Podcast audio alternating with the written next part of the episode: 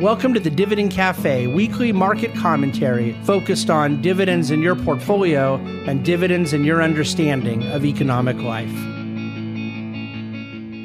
Well, hello and welcome to not only the Dividend Cafe, but to 2024. We're already into the new year at this point, but as promised, we want to kick off the Dividend Cafe this year with our annual year ahead, year behind uh, discussion where we really want to dive into what took place in 2023, uh, evaluate even some of our own forecast from a year ago, and discuss what we're envisioning for 2024.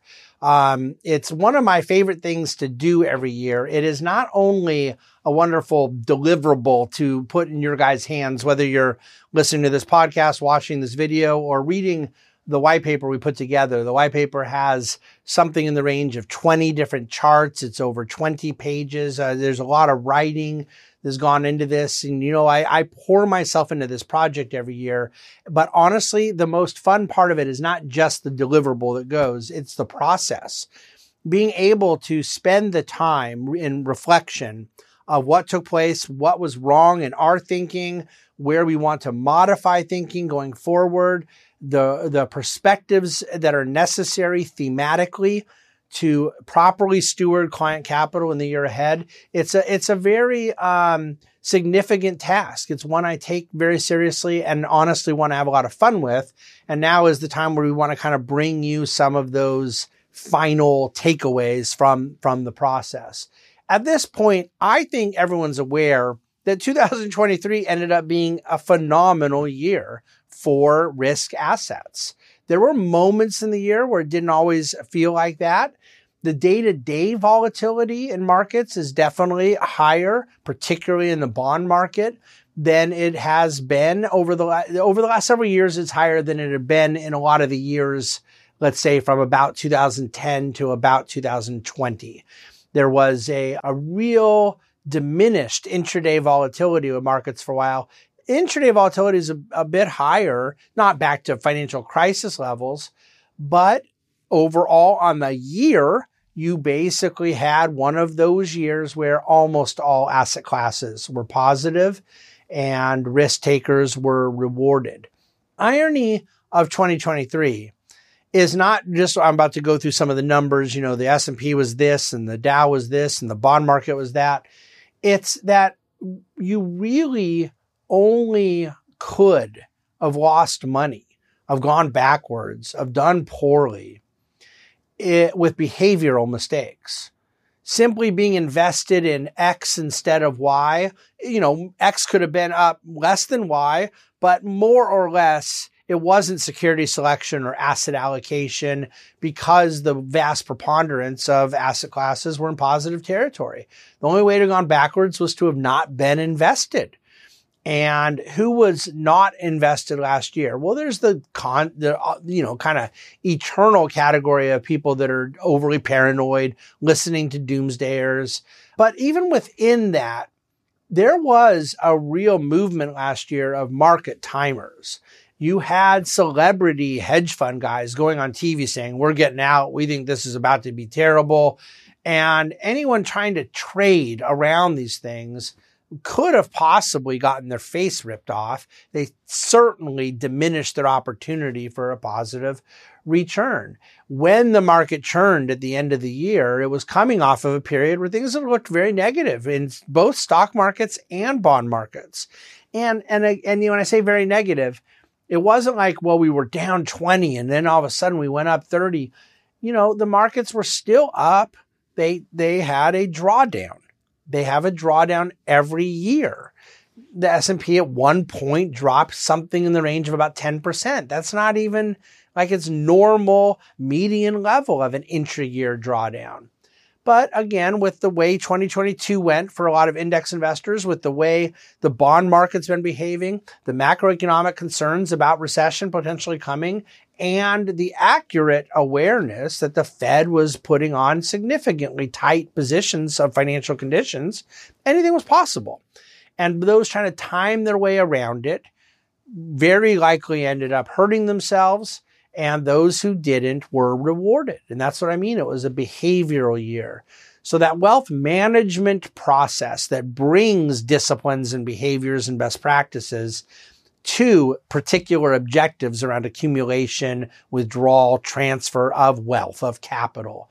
Um, this was a year for wealth management to be mature, to drive the boat, and to not allow behavioral mistakes to throw people off. Now, what do I mean more specifically within markets? I, I don't want to spend a ton of time with the redundancy. I mean, if you look back over the sequence of the year, we're aware of what took place back in in March when all in one weekend Silicon Valley Bank and Signature Bank in New York went down and then it started a process by which First Republic ended up going down a few weeks later.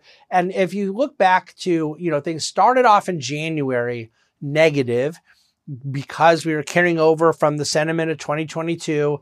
Markets are expensive and the, the Fed was tightening and they're probably going to cause a recession. It was about 85% implied probability of recession. It was closer to 100% economists who were predicting one. And then by the end of January, markets were performing better, but it was very selective. It was big tech. It was what they call this magnificent seven, a certain grouping of names that, that kind of uh, became more attractive to investors after some of them had gotten hammered the year before and some of them had, had gone down, but not as much. But you, you, um, had an interruption to those good times of February and March. And it appeared like, okay, now we have our culprit th- we've been talking about the Fed breaking something. Maybe we're going to go into recession. Uh, but you know, everyone has been wondering what is going to kind of come up from beneath the surface that proves to be dead.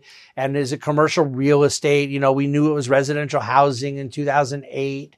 Is it going to be the Nasdaq again? Is it going to be this or that? And it was regional banks, and they said, well, okay. We're going to provide insurance coverage above and beyond the FDIC limit to all the depositors of Signature Bank and Silicon Valley. And you still had many, many billions, not tens of billions, but hundreds of billions leave regional banks, but you did not have a systemic failure of banks. And First Republic went down with no depositor losing a dollar. The largest bank in the country, JP Morgan, took them in. The equity got wiped away, but basically, the systemic concern ended up being contained. And if you had told me at the beginning of the year you're going to have three of the larger uh, regional banks in the country go down, two of them being literally the largest, and that Credit Suisse uh, in Europe was going to go down, uh, all in the first quarter of the year, I would have predicted some extremely negative outcomes in capital markets. But the fact of the matter was that we ended up just sort of humming along, and corporate earnings outperformed expectations throughout both the second quarter that was reporting on the first quarter and then the third quarter that was reporting on the second quarter. And by then, projections were such that earnings were picking back higher. And you say, okay, well, now we're actually getting upward revisions. So we seem to have hit a cycle low for what earnings were. And that cycle low proved to be about 5% lower than they had been the year prior.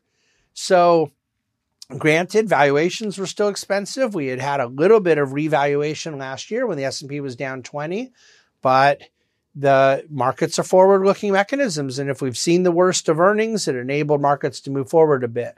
But the problem was that valuation. The problem was that discount rate and the bond market was uh, selling off as yields across the curve were continuing to go higher, as the Fed was uh, surprisingly continuing to tighten even after the regional bank issues of March.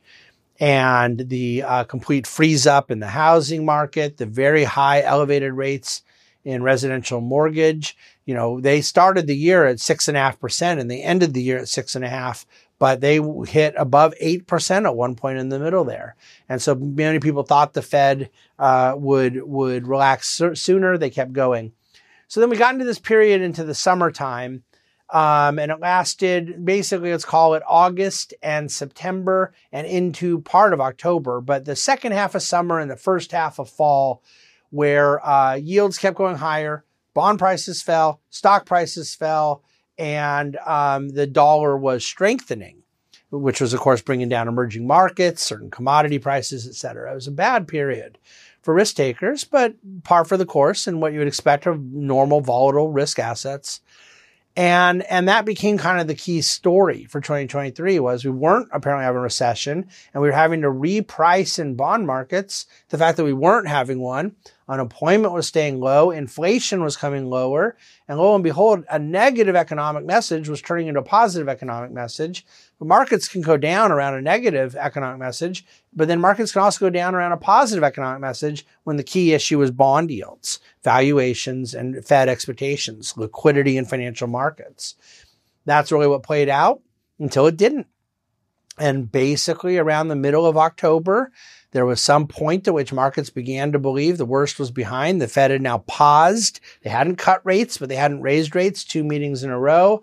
And there was enough indication that inflation had been dramatically decreased and that the Fed was comfortable now to uh, relax a bit in monetary policy or at least guide forward that they would be.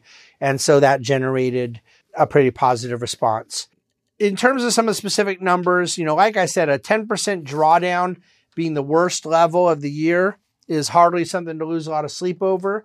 The artificial intelligence evolution has to be thought of as the one thing that was creating a lot of disproportionate upside for certain sectors of the market throughout the year. The big things that lost in 2022, large cap growth, NASDAQ, FANG, Magnificent Seven, all rallied back in in uh, 2023. And then I think that bond market message has got to be understood. The 10 year going from the threes up to 5% really hurt markets for that period. And then the 10 year ultimately coming from five back to four, actually getting to about three, eight, three, nine by the end of the year created uh, a significant rally. Now, what is our take when I summarize what happened in 2023? About some of those big tech Magnificent Seven type names because it's one of my favorite lines in the white paper. I don't want to leave it out for you listening and, and watching. This notion of, well, if things get re- really good in the economy and you get a little tailwind, the Magnificent Seven are all going to benefit. And if things go really poorly, they're still going to benefit because people like those names anyways, because they're the only names that are doing big growth a heads I win, tails I still win approach is a figure of speech that my friend Louis Gave at Gavekal Research uh, put into my my orbit, and I think it's apropos. I don't think investments that take on a uh, heads I win, tails I still win uh, disposition it always ends very well. I don't think history has been kind to that level of thinking, but nevertheless, those were big winners last year. And uh, on the year in the economy, we ended up at uh, what appears will be 2.4% real GDP growth, far below our 3.1% historical average, but far, far above negative number that one would have expected if we were to go into recession. So when you look at the overall markets on the year, I want to just try to cover some of the major highlights. We have a chart in the white paper of all the major asset classes and it is true if you're looking for something negative, the yen, if you were trading yen currency was negative against the dollar. The Chinese stock market, the Shanghai A shares were negative. A diversified basket of commodities was negative as you had significant disinflation last year. The dollar basically was just a tiny bit negative. But when you start looking at the euro, the 10 year inflation protected bonds, copper, emerging markets, longer dated bonds, European, global, high yield, gold, mid cap, small cap, all the way up into the big cap stuff that is the S&P 500. The Nikkei in Japan was up 28%. The S&P 100, the, the kind of top heavy did very, very well. And of course, the NASDAQ had a huge recovery. Within that, the sectors, technology was up 55%, communication services up 52 after getting walloped last year, consumer discretionary, which you think would be a lot more susceptible to high interest rates with a lower quality and more leverage in the balance sheets. It was up 39, almost 40%.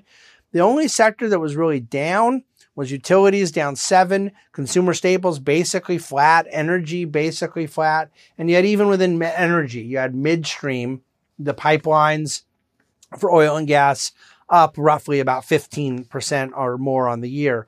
Financials ended up double digit positive. Real estate after a monstrous fourth quarter. Publicly traded REITs ended up double digit positive. Same for materials. Very, very hard to not make money in 2023. And where it happened, it happened around behavioral issues. How did our own report card go? Well, I'm going to get to that in a second. A couple key themes, real quick. It was a top heavy year in the market, but less top heavy by the end of the year. There was one point at which seven companies were making up over 100% of the market return of 500 companies, the S&P 500. Um, but we still ended the year with 72% of the companies in the index underperforming the index itself. That's very, very high. And it spoke to the top heavy nature of the market. The, the resilience of the labor market was a big deal. There's less new jobs being created, but there's still net new jobs being created that um, were were unexpected for those with a recessionary uh, outlook. Um, I don't think it was a great year for government. Uh, 1.7 trillion dollar deficits being run um, in a time of economic non-recession, um, coming off of big deficits that had been run throughout the COVID years. So you you did not have great uh, activity on the balance sheet of governmental entities, and yet you did have a pretty healthy management of both the balance sheet and the P and L from the private sector. Households reasonably behaved.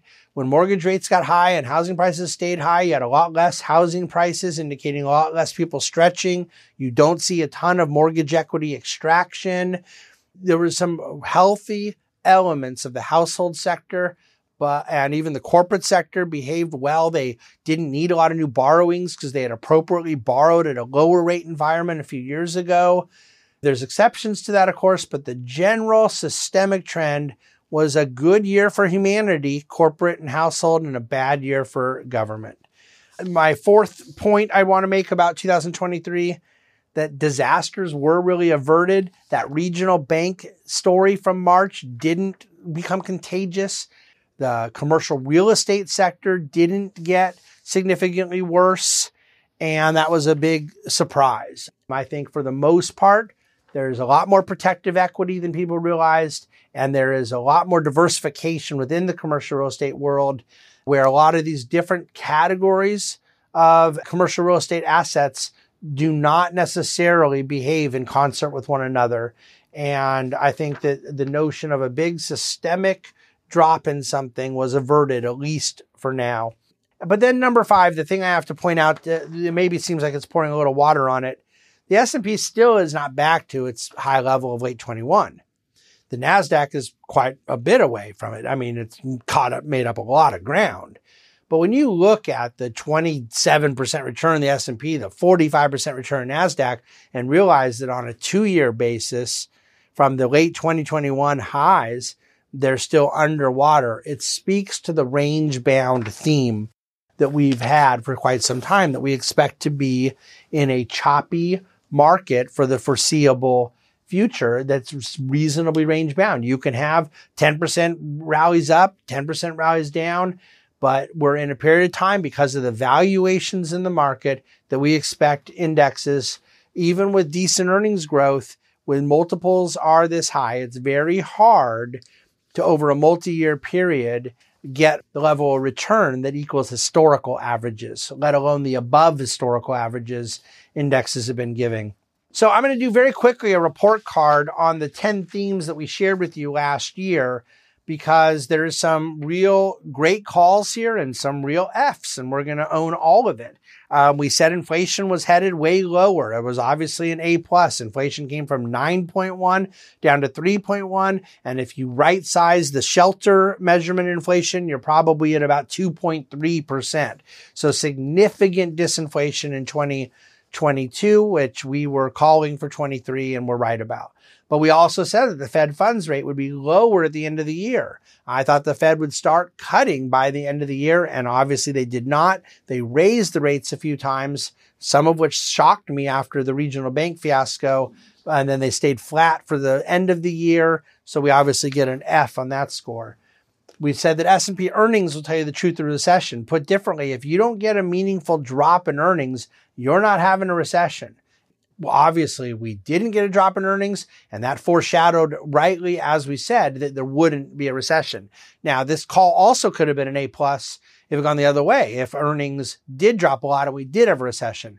The point of the call was not to say which way it would go. It's to say that they would be bidirectionally consistent. And they were. Number four, value over growth. Again, that was a huge call in 2022. Growth got pummeled. Value did well. We repeated the call. We doubled down in 23. Obviously, that was an F as growth relative to value reversed significantly in 2023 do not underestimate the China reopening. Now, this is a, a really odd grade that I expect to have people really uh, lash out at me over, but I'm confident that I'm being reasonable because it's a total F. The China reopening was massively underwhelming. It did not spike global oil demand. It did not spike global trade. It did not spike domestic consumption. All things that you, anyone would have thought of. So why do I give me a C minus for this instead of an F? Because everybody else said the same and we're grading on the curve of where this China demand story in, in 2023 was so universally wrong. We said emerging markets turn in the sun if the dollar weakened, pretty much EM in 2023 was in concert with how the dollar went. When the dollar rallied from July to October, emerging markets sold off, then rallied into the end of the year as the dollar weakened. We got that correlation right. Housing, I gave myself a B minus because I did believe it would go lower. And I don't think that the prices dropped a lot. I think they dropped a little bit. There's some markets that did a little better than others. However, what dropped massively was transactions. There is essentially very little existing home sales taking place for the reasons we've already talked about a lot. People who own a home already in a low cost mortgage, not wanting to go to a new high cost mortgage and the affordability problem freezing buyers and sellers in place. Sellers don't want to sell lower and buyers don't want to buy at the current level. And so they're, especially around mortgage rates, froze the housing market very much in line with some of our call last year. That China and Russia and other geopolitical things would weaken global stability. I gave myself an A on that, and I hope I don't have to elaborate why. Consensus skepticism on private markets was wrong. Private markets would do well in 2023, we said. And the reason why was the opportunity set expanding, a paradigm shift in how capital markets are working, uh, high quality underwriting, risk takers with appropriate amounts of leverage. Private markets, particularly private debt, did very well. We gave ourselves an A there. And finally, the energy story not being dead. On one hand, oil prices were lower but still much elevated from, you know, past years. The uh, broad energy sector was basically flat, down less than 1% on the year for upstream, but the midstream sector being up 15%, MLPs being up 25% for the third year in a row. We feel comfortable taking an A on that. So then quickly, we'll close up with some of our 2024 themes and forecast. Um, I think that we want to be careful about this that when we talk about themes and forecast, we are not saying the S&P will close at this level. I've never said it. I've never believed in anyone else saying it. I'm not doing it now. We're more talking about macro themes um, that we think should shape the way we're thinking about what's happening in the economy and the world, things to be prepared for, uh, things that do play into an asset allocation uh, in a more granular sense but are not meant to time the market and are not meant to put a price level on what we think the market will close at. We think number one, that the Fed particulars will end up being overrated. That how important it is that the Fed cut this much by this time, we think will end up being a lower contributor to markets than many people think. Uh, number two, that the biggest contest of 2024 will be a battle between the forces of deglobalization and a productivity boom. There are certain negatives embedded in deglobalization to corporate profits, to increased capex, but they also are offset against what may be very well playing out as a better productivity story. There's a real tug of war playing on that, and we lean into the bullish side of a renaissance capex cycle.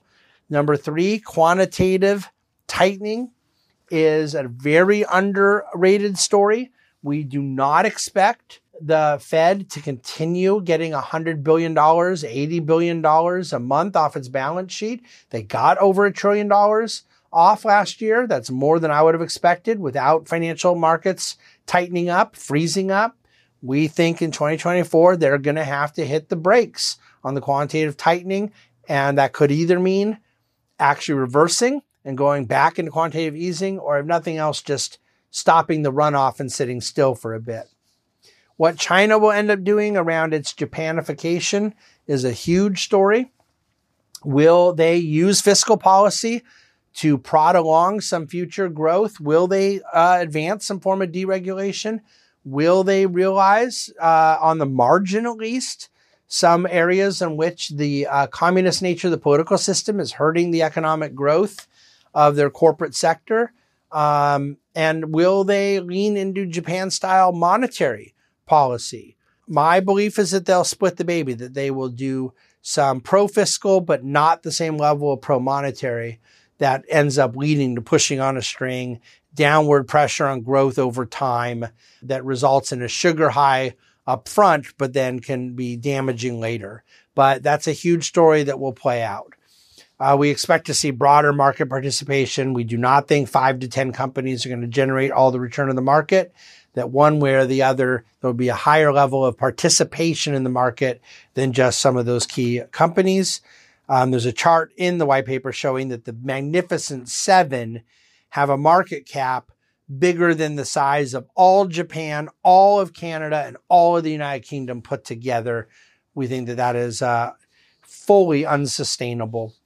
Number six, 2025 earnings expectations will dictate 2024 performance. This is obviously more of a back end call. If you start getting earnings revisions higher for 2025, the second half of 24 will price that in very favorably. And if earnings expectations, which are already set to be roughly 11 or 12% next year and 11 or 12 in 2025, if you start getting downward revisions in 25, that could really weigh on markets in 24. But 2024's earnings environment will have far less to do with 2024's price performance than 2025's expected earnings environment. That's a huge theme of ours. The election Number seven will be the top news story of 2024, but we think it will be about the fifth place market story as the economy and earnings and capex and the Fed and other things will be far more significant than um, the do's and don'ts of what's taking place in the uh, market. Excuse me, in the election cycle, political news and so forth. And then finally, I do expect this is our eighth theme um, a significant increase in day to day turbulence. Um, I, I, I, it doesn't have to be an increase from the current level, but I don't think it will be a big decrease. I think this is becoming a new norm for the time being. That there's a lot of trigger happy investors, and very candidly, we believe that um, with the Fed not being at the zero rate environment that it was for the decade between the financial crisis and COVID, uh, you, you're not adding trillions to the balance sheet. Uh, there's the geopolitical instability, the electoral instability, the Japanification phenomena, the the um, lack of a real significant uh, tailwind. That any form of bad news forces immediate reactions in financial markets.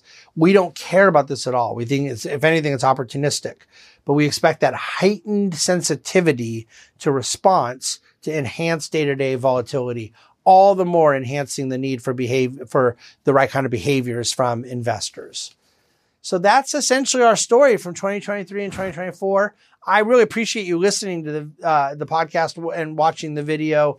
Um, but I will say uh, it's definitely something that I believe you'll be in, uh, further edified by reading the actual white paper, printing out the PDF we've made available. You have a lot of charts, a lot of walkthrough of great data, a more granular treatment of some of these subjects than, than I'm able to do here in the podcast format.